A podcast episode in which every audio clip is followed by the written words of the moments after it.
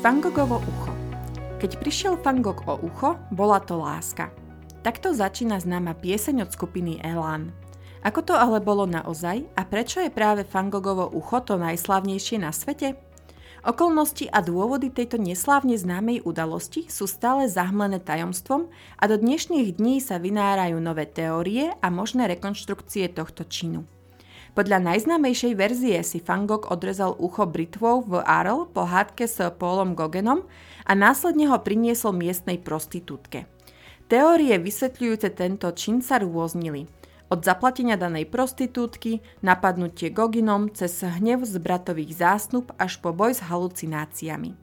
Dlho sa viedli diskusie o tom, aký veľký kúsok si vlastne umelec z ucha odrezal – podľa dokumentácie lekára ošetrujúceho túto ranu si mal skutočne odrezať veľkú časť ľavého ucha a nielen lalok, ako sa to často prezentuje.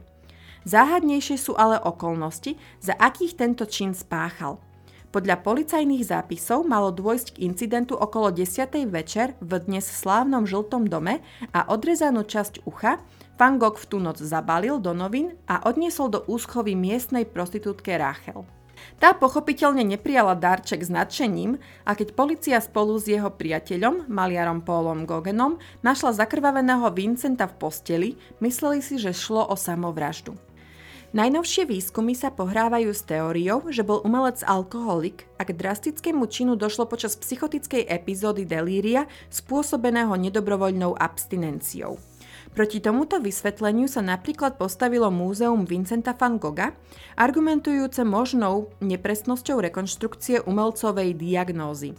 Táto námietka je opravnená, keďže vyšli tisíce odborných štúdií, či dokonca aj konferencia, snažiaca sa zrekonštruovať Van Goghov mentálny obraz. Ako to ale súvisí s uchom? Väčšina badateľov sa zhoduje v tom, že nejde ani tak o to, koľko si z ucha odrezal, ale dôvod, prečo to spravil. Predstava Van Gogha ako šialeného génia iba napomáhala mystifikácii tejto udalosti a romantizovaniu mentálnych problémov. Viaceré moderné výskumy preto poukazujú na to, že Van choroba nebola príčinou jeho talentu, skôr naopak, prispela k predčasnému koncu jeho života a kariéry.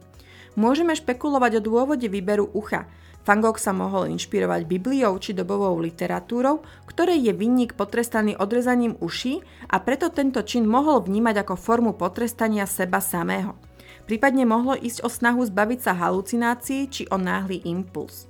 Nech to už bolo akokoľvek, faktom ostáva, že Vincent van Gogh mal psychické problémy, ktoré sa postupne prejavovali počas jeho života. No práve incident s uchom, ktorý umelec zväčšnil aj na autoportréte s obviazanou tvárou, sa stal takým slávnym, že zatienil aj zvyšok jeho nemenej zaujímavého života.